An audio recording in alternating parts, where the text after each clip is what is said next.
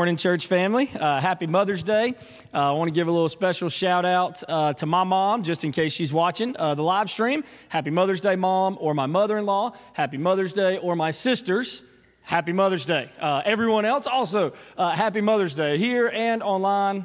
we certainly love our moms, and they, they mean a lot to us for sure. So we hope you have an incredible Mother's Day and you get some time with kids and family, and it's awesome. Uh, hey, listen, if you have your Bible, um, I would invite you to open to 1 Peter chapter 4. Uh, we've been in a series for the last several weeks titled Exiles. We've been looking at uh, how followers of Jesus in the letter of 1 Peter lived like Christ, even in a culture um, that disagreed with what they believed. And so we, we kind of equate that to today. We live in a culture that doesn't necessarily have the same standards as God's, and we learn a lot from this letter on how we can live in our culture today, even though we may be exiles or outcasts or foreigners, how we can represent a kingdom that is not of this world. So 1 Peter chapter 4, as you're turning there, I saw a number of uh, different videos this week about moms. I don't know if anybody else saw those, if your social media uh, sites were, were filled with those, but um, there are these little funny, like stereotype uh, videos out there about people acting like, you know, a, a, baseball mom or acting like a Southern mom or uh, acting like a Christian mom or whatever the category may be. Insert whatever kind of mom you might have. And there are all these little videos that kind of give you the typical stereotypes of what those moms do or what they say or how they act. And you know, they're, they're kind of funny. They're partly true, uh, but they're also uh, just funny. As a matter of fact, I've always heard that if you get picked on, it's just because that's how much people love you. So, moms, all those videos out there that are picking on you, that's how much you are loved uh, by the people around you. But anyway, uh, as I was seeing those videos, it really kind of made me think about stereotypes um, in general. Now, I'll give you an example of what I mean. Have you ever been to another country and they thought something about Americans that wasn't true? Has anybody ever experienced that before? Or you've heard that, or someone else told you that, whatever that might look like? I, will give you some examples of what I mean. Um, a lot of times, if you go to another country, they might think that all Americans are rich or famous. I've had that happen before. Like, oh, you're from America, you must be on TV. Well, actually, I am. No, I'm just kidding. Um, yeah, rich is probably not the case for all of us, right? Um, we're all fat. I've heard that before. Uh, obesity is all uh, Americans are. As a matter of fact, Corey told me this week that the reason they think that is because they think we eat McDonald's all the time. I don't know if that's true, but my kids would certainly be down for that. Um, they think we're hardcore patriots. They think we're all obsessed with guns. They think we don't know enough about soccer. Now, listen, there's a lot of stereotypes in other countries about who we are as Americans. And of course, we would disagree with that. And, it, you know, getting the opportunity, we would try to help change that perspective, right? But here's the truth we do this about other countries too. Do you agree? Like, we in America sometimes just think because you're from whatever part of the world you might be from, then you must fit whatever that stereotype is. Let me give you a couple of examples. Have you ever met someone, you probably have this person in your family who, if someone speaks Spanish or they have brown skin, they're automatically Mexican. Doesn't matter if they're actually from one of the dozens of other Spanish speaking countries in our world. They have to be Mexican automatically, right? Like, I don't know if you have that person in your family, but I have that one uncle who always thinks everybody is a Mexican. Or I, will be honest with you, when I think about like the UK or London, I just imagine that at two o'clock every afternoon, a bell goes off and everybody drinks tea.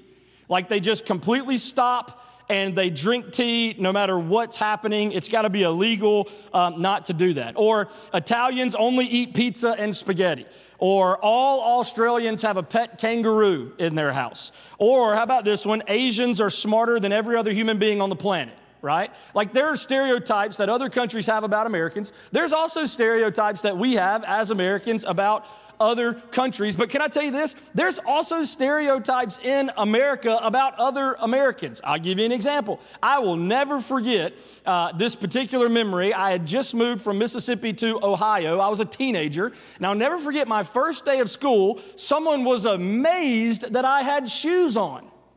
They just thought everybody in Mississippi walked around barefooted. They didn't think we wore shoes here. Now, I know it's kind of silly and certainly not true, but we have these types of stereotypes. We have these types of perspectives about each other and about other people across the world. Now, what's interesting to me about this is when we meet somebody from somewhere or somebody meets us from somewhere else, we get the opportunity to break those stereotypes, right? We get the opportunity to change people's perspectives about who we actually are.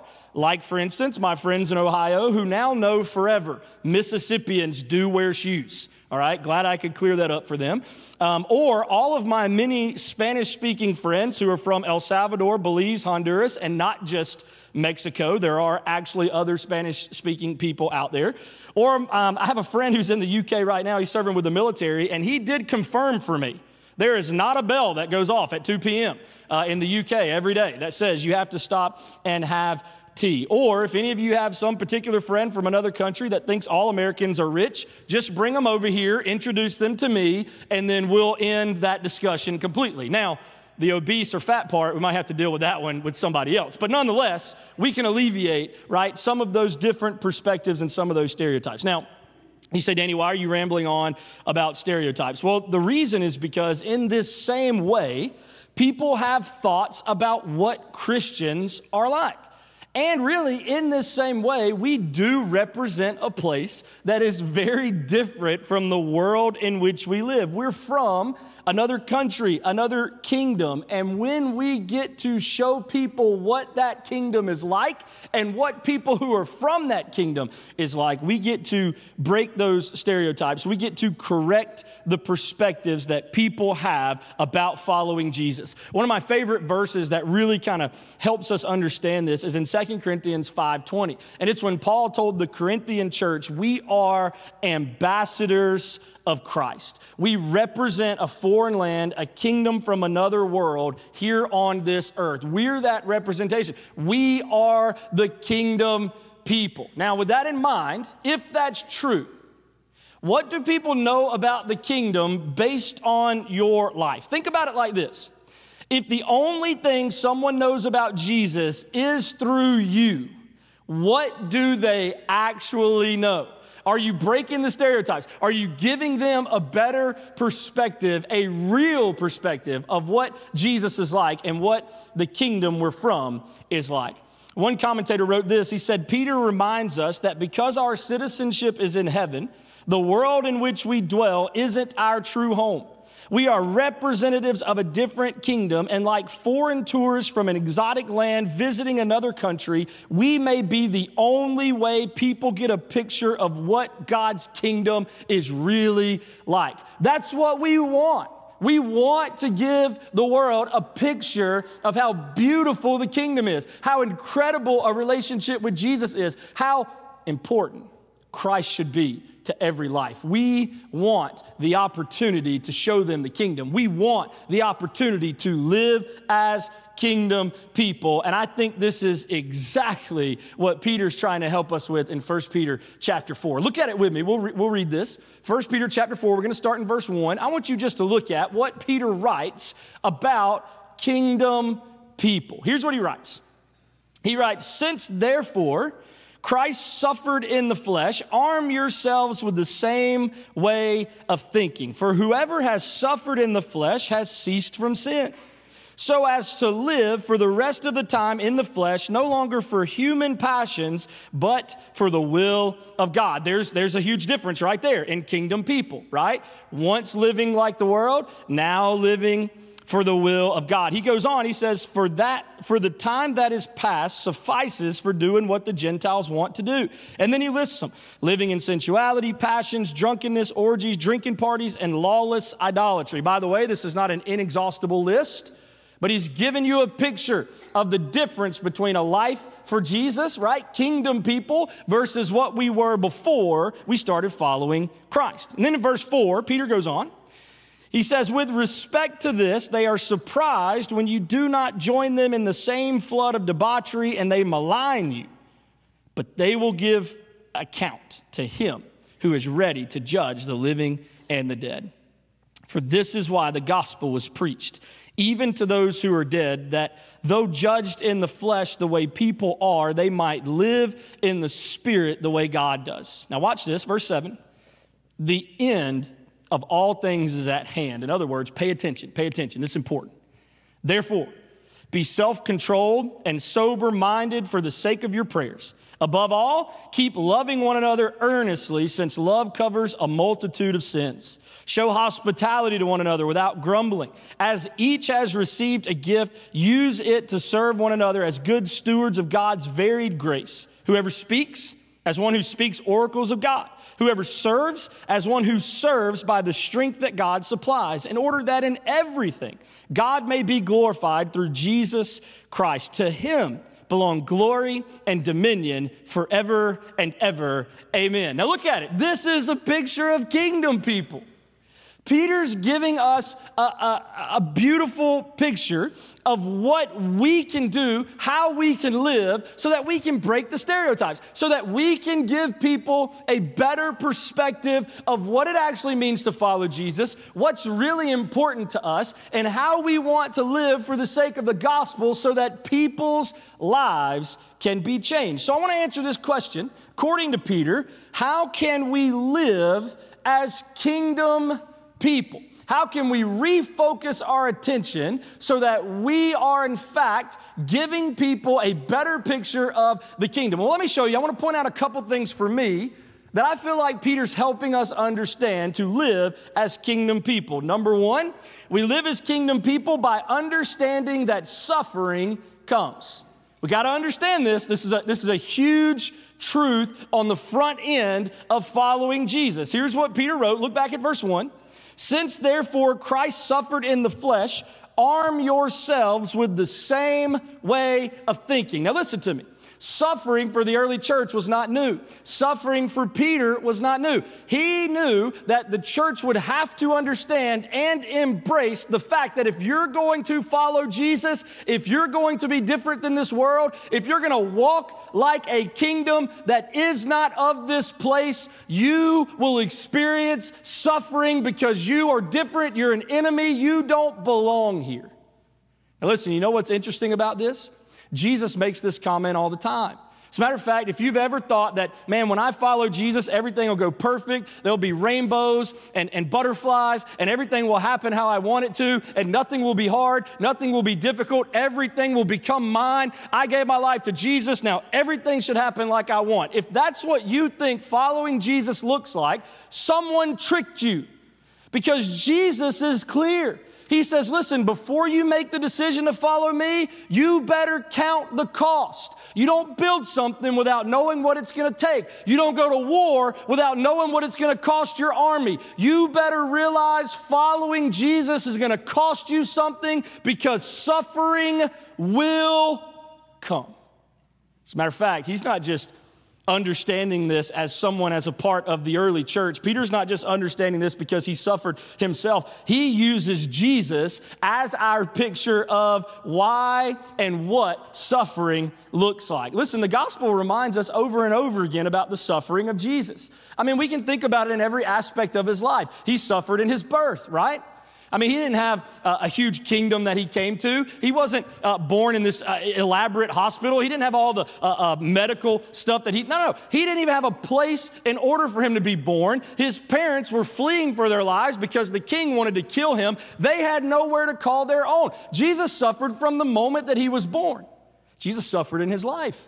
Say, Danny, what do you mean? Just think about all the people that he made mad. The fact that he was running from here to there just to do ministry. Think about all the mocking. Think about all the punishment. Think about the trial. Think about eventually how they would kill him. His ministry was never about ease, it was challenging. He suffered. He suffered in his death. He didn't just go quietly into the night. No, it's a huge spectacle. He was lied about. He was falsely accused. He was beaten. They put him on a cross and buried him in a borrowed tomb.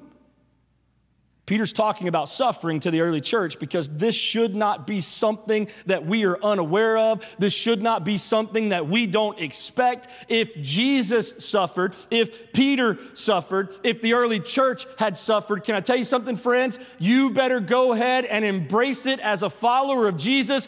Don't be surprised about your struggle. Suffering will come to those who will be kingdom people on this earth.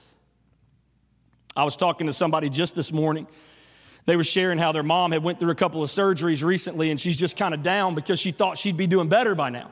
She thought that things would be healthier, that she'd be moving like she wanted. She didn't think she'd still be in a recovery mode. Now, here's why because she had people tell her about these success stories. These people who like defied the odds, right? Like everything just went the way it was supposed to, and they were walking like the next day, and everything was great. But here's what would have helped her a lot more if she would have known that honestly it was going to take a long time and the recovery was going to be difficult and that it wouldn't be for a while before she could get back to normal, now she would expect what's happening, but instead she expects something different. I wonder how many Christians are following Jesus now and experiencing suffering because somebody told them they wouldn't, because somebody told them everything would be great, because somebody told them everything would go their way, and now they don't know if they even want to follow Christ because they never realized that it was actually going to be difficult and not easy. They never realized that in order to be kingdom people, we have to understand that suffering will come. This is why Peter reminds the early church to arm yourselves with the same way of thinking. What in the world is Peter talking about? What about the same way of thinking? Well, listen to this. This is what one commentator wrote about what was happening in the world then and now. Listen to what he, how he put it said Christ has not sent us into the world as vacationers on a self-guided tour of a playground, but as soldiers on a tour of duty in a battlefield. We are not called to kick back, relax, take in the scenery, and wait for our guide to take us home. Rather, we are engaged in a fierce conflict on foreign soil. We need to arm ourselves with the spiritual armor to withstand the temptations of this world. This is why Peter uses the phrase arm literally spoken of soldiers who have taken up their armor and taken up their weapons. Why? Because the battle rages on. Friends, if they would kill Jesus because of what he represented, why would people who follow Jesus not expect the same thing? Why would we think it will be any different from us? We need a better understanding of what it means to live as kingdom people by understanding that suffering comes. Here's what I think Peter means with this same way of thinking as he wrote it. I, I, I, think he modeled this incredibly. I don't know if you remember this from Acts chapter 12, but it reminds us of a time where Peter's dealing with suffering. He's been imprisoned for his faith in Jesus. He probably just assumes that he's about to die because of his faith. And then an angel comes, frees him from prison. But when the angel gets there, it doesn't find Peter twiddling his thumbs, sweating bullets, doesn't find him banging on the doors or pleading, oh, woe is me. No, no, no. You know what Peter's doing when the angel comes to release him? He's sleeping. He may be getting the best night of sleep he's gotten in days as he's sitting in a prison awaiting what he thinks will probably be his death. Why could Peter sleep at night knowing what was to come? I think it's because of the way of thinking he had for himself. You say, What do you mean? He knew that Jesus had separated him from sin and set him apart to serve, and that would mean he would suffer. Can I give you a picture of this? I'm gonna go quick. I think Peter explains it through the next couple of verses in 1 Peter chapter 4. He wants us to understand that since Christ suffered, we will suffer. He wants us to realize that we need to arm ourselves with the same way of thinking. And I want to show you why. Here's why because people who've repented from sin will suffer. You say, What do you mean? We are now no longer a part of this world. We're not on the inside anymore. We're on the outside. You know what happened when we said yes to Jesus? We said no to this world and this culture. We said no to the sinful way that we used to live. This is why Peter says, For those who are now following Jesus have ceased from sin. He says that we no longer live for human passions. He lists out a whole bunch of them that we no longer live like anymore. What's he trying to give us a picture of? He's trying to show us that because we're not on the in crowd anymore, because we're now enemies, because we live and think and believe different than our culture, because of that, you are now in a battle. And can I just tell you something? You should be happy if you're suffering for righteousness' sake. Jesus says it in Matthew 5. You should rejoice if you suffer for Him. You want to know why? Because when you repent and turn from sin, when you start living like Jesus, this world wants no part of you anymore. And so when you start suffering, you ought to say, Thank you, Jesus I must be doing something right as a kingdom person to be experiencing suffering. Maybe it's because you're turning from sin. Paul told Timothy like this He said, Indeed, all who desire to live a godly life in Christ Jesus will be persecuted. I think it happens when we repent from our sin. I think it happens when we start serving Jesus. Paul, uh, Peter goes on, he says, We live for the will of God. We don't live like that old life anymore. Now we live for Jesus. Here's how he says it to the church at, at Corinth. He says, Or do you not know that your body is a temple of the Holy Spirit within you, whom you have from God? Listen to this. You are not your own, for you were bought with a price, so glorify God in your body. Listen to me, friends. If you're going a different direction than the rest of this world, if you're saying one thing while they're saying another, if you're now an enemy and you're not on the in crowd, here's what happens. The more you serve Jesus, the more you repent from your sin, the more this place will hate you because it doesn't understand the kingdom you come from.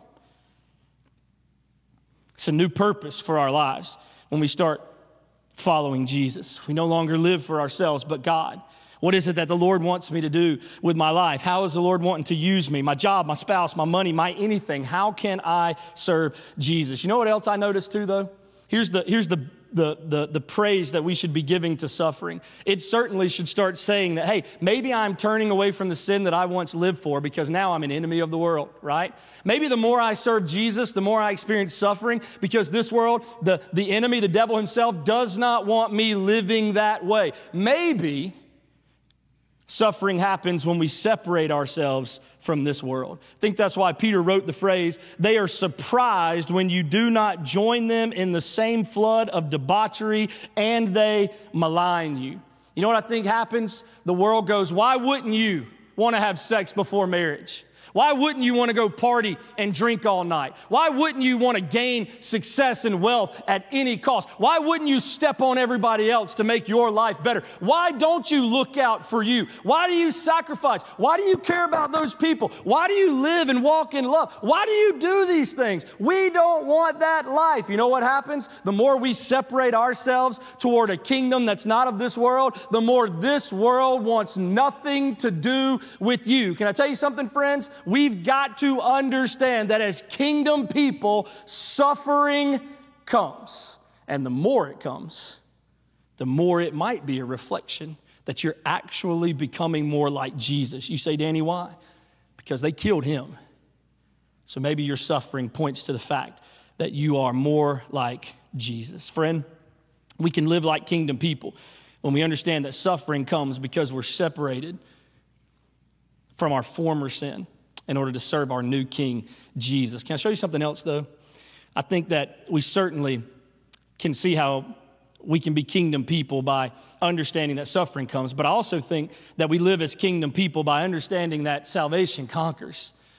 That there is nothing greater than Jesus. There is nothing more important than somebody surrendering their life to Christ. There is nothing bigger in this world than the gospel. Let me remind you of this. Here's what Peter wrote in verse 5. He said, But they will give account to him who is ready to judge the living and the dead. Hey, friend, you might suffer. There might be some things coming your way because you're following Jesus now and not this world. Because you are marked as an enemy on the outside, you will not be treated the same. Suffering comes as you pair your life with Christ. But can I tell you something that's so bigger than any suffering that we could ever experience? It's the fact that salvation conquers everything. Jesus wins. Hey, friends, I don't know if you realize this. I read the end of the book. We're on the winning side.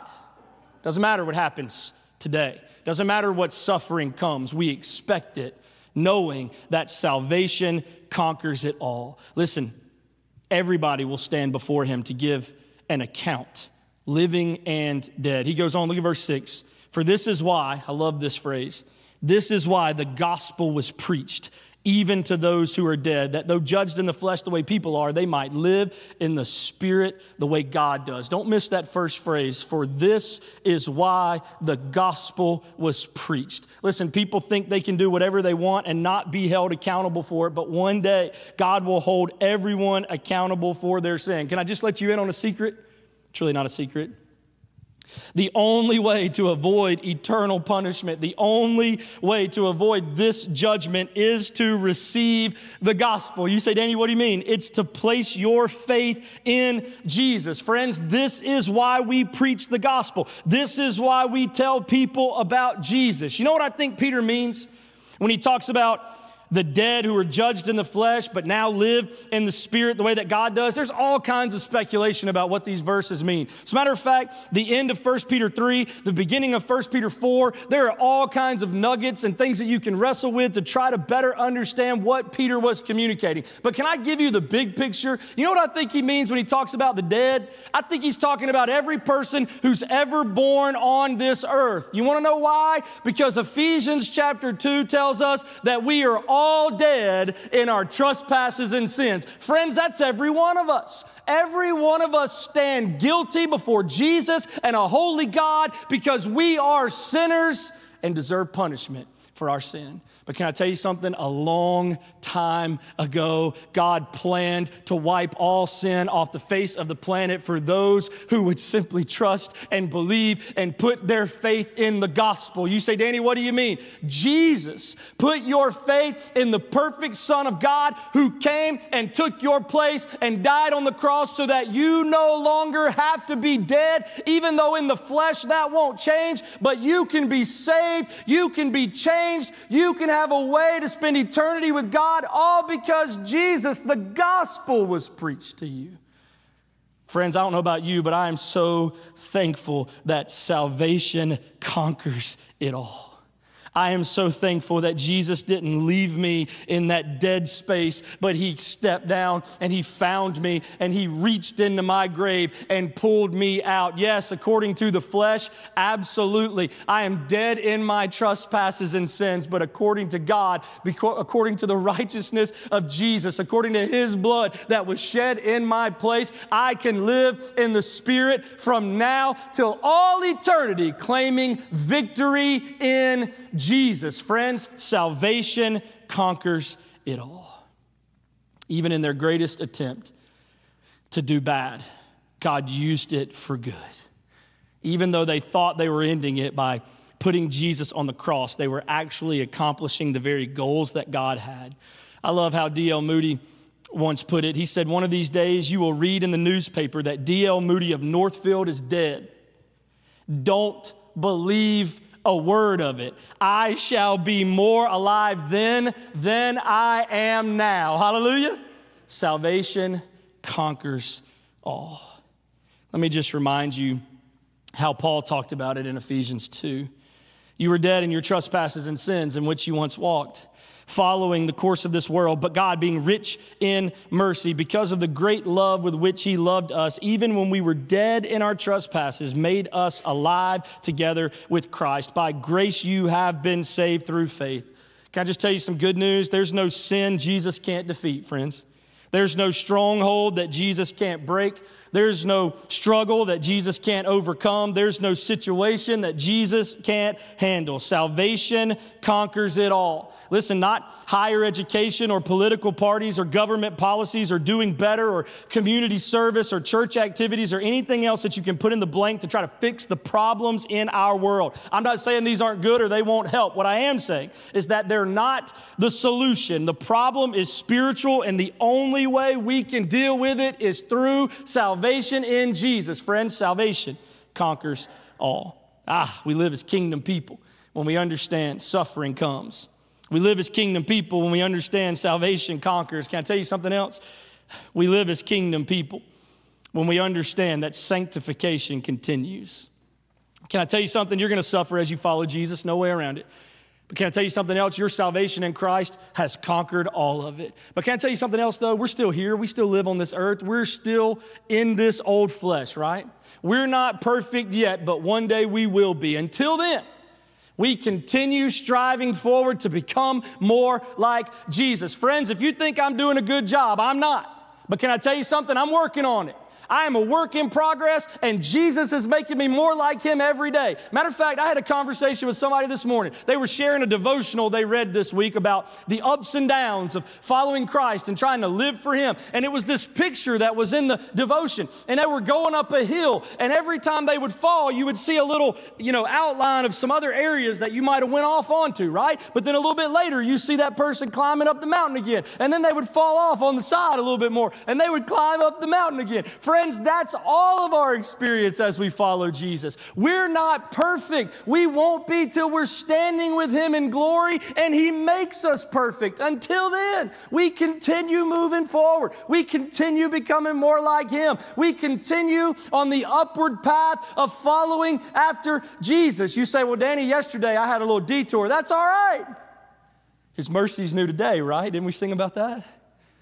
You say, well, Danny, you don't understand. Last week, man, I made like a, who it was a, you know, it's been a few months. You know what, Danny? I've had a couple of years that I've been off track. Friend, I'm with you. I've been there. But can I just let you in on something? We live as kingdom people when we understand that sanctification continues the rest of our lives. We don't become perfect the moment we place our faith in Jesus. No, friends, it's a process. Matter of fact, Peter lays it out pretty clearly. He says it continues through control. Look at verse 7. The end of all things is at hand. Therefore, be self controlled and sober minded for the sake of your prayers. You know what he's talking about? This word self control means to be able to reason, to be able to think properly. It means to be in your right mind. The word for sober minded is very similar. It means to be in control of your thought processes and not irrational.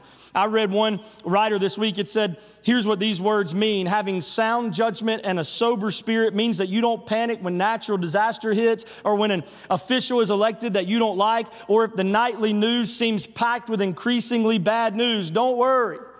The motto of the Revolutionary War Minutemen comes to mind trust in God, but keep your powder dry. Peter warned the early church that the end of all things is at hand, but we don't have to worry about the end of all things. No, no, no. We're just worried about being more like Jesus today than we were yesterday. Control your mind, point it toward Jesus. Don't get off on all that crazy stuff. That's what gets you sidetracked. No, no, no. Continue to become more like Him through control. He goes on, he says it continues through charity. Look at verse 8. Above all, keep loving one another earnestly, since love covers a multitude of sins. He's quoting Proverbs 10 12. He's showing us that our greatest tool to see the world changed is through love, and not just any love, an earnest love. This word's used of the prayers that believers were praying on behalf of Peter when he was in prison in Acts chapter 9. Earnestly loving, and seeking ways to do good for others. The word love is the word that Paul uses when he says this love bears all things, believes all things, hopes all things, and endures all things. I wonder if this is the type of love that Peter's thinking about when he reflects back on Jesus. When he asked Jesus a question in Matthew 18, he says, How much should I forgive my brother? And Jesus says, Not seven times, but 77 times. He just continues to make it greater. Why? Because love can change things. Man, we continue to be sanctified daily through control, through charity, through compassion. Look at verse 9. Show hospitality to one another without grumbling. The word hospitality means to be friendly to strangers. The, world helps, uh, the word helps us to understand the kindness that we should show in helping others in our world. As a matter of fact, I read from, from an author this week that the word for hospitality is a compound adjective which could be translated loving strangers. It's a fitting word in a letter in which the purpose is to address those who were now strangers in society because of their faith in Jesus. You know what I think Peter's helping us understand? He's reflecting on the countless amounts of strangers who opened up their homes to him as he traveled from place to place, sharing the gospel with people who've never heard. You know what I think he's thinking about? If anybody should understand what it's like to love the stranger, it's us because we're strangers in this world trying to tell people about Jesus. Jesus. It happens through compassion. It continues through contribution. Look at verse 10. As each has received a gift, use it to serve one another as good stewards of God's varied grace. We're not just consumers, we're contributors. Say, Danny, what do you mean? We've received so many gifts from God, not to brag about because of us, they're from Him to be used for Him. Are we contributing to the purposes that God has gifted us to accomplish. Continues through commitment. Look at this in verse 11. Whoever speaks, I love this, as one who speaks oracles of God. Whoever serves, as one who serves by the strength that God supplies, in order that in everything, look at this, everything, God may be glorified through Jesus Christ. To him belong glory and dominion forever and ever. Amen. Ah, oh, I love it, man. A commitment to his word, a commitment to his work, a commitment to his worship. This is the picture that Peter's giving us of what it looks like to be kingdom people. Let me ask you something, friends. Are you using your suffering to point people to Jesus? Are you realizing that as a believer, maybe you're suffering because you're actually doing what Jesus wants you to do? Have you ever thought that it's really a blessing and not a curse? Listen, I wonder if somebody's in here this morning and you say, Danny, I've been suffering for a long time. I don't know what to do. I don't know if I can go on. I don't know if I can keep serving Jesus under these circumstances. Friend, let me remind you of something. If you're suffering for righteousness, you ought to rejoice because Jesus and the prophets before and all the messengers of God were punished because they lived for Jesus. Friends, suffering should not just be expected, it should be welcomed as we realize it's a sign that we're becoming less and less like the world and more and more like Jesus. I don't know who might be in here today needs that type of encouragement, but if you're suffering for Christ, you ought to be singing his praises, not be not be woe is me. Hey, I wonder who's in this room this morning. And maybe you've never heard that salvation conquers it all. I know that's unlikely for our church and our community, but I can tell you this I'll never forget. I was 13 when I gave my life to Jesus. You know how many people at my school probably thought I knew about him? You know how many people that was in my community who just figured, man, everybody knows about Jesus around here. I don't have to tell anybody. I am so thankful that somebody told this young teenager that salvation conquers it all. I'm so glad they didn't say, Danny, what you need is more money. What you need is a better family. What you need is to uh, plan better for your future and to dream bigger dreams and to work harder. I'm so glad that wasn't their solution for my life. I am so glad that somebody came to me and said, Danny, his name is Jesus that's what you need to change it all. And I wonder who's here this morning. You need to know Jesus died for you. He offers you a solution unlike anything else. He offers you a new life if you will surrender and trust in Him. Can I tell you something, friend? I'll be right back there in that lobby if that's you in just a moment. I'd love to take my Bible, talk to you about how you can surrender your life to Jesus and begin following Him as a new kingdom person, now reflecting a picture of the kingdom that will be your home. Hey, I wonder what believers in here need to be reminded that salvation conquers all. What neighbors do you have that need to hear that? What coworkers do you have that need to hear that? What family members do you have that need to hear that? Can I tell you something? They don't just need more of your help in other areas of life. Do you know what they need? They need Jesus, friends. Are you telling the world how salvation is victory in Christ? Are you? Hey, can I ask you something else? Do you realize you're still a work in progress? I know that most of us agree with that, right? We get up and look in the mirror every day. We don't need anybody to point out the flaws. But can I remind you of something? Just because yesterday was bad doesn't mean today has to be and tomorrow has to be. Just because you took a slight detour, whenever that was, can I tell you something? Jesus still died for you. He's still working in you. He still wants to use you. Friend, listen to me. He's not done with you yet. You're still here. So I wonder what work is He wanting to do in your life?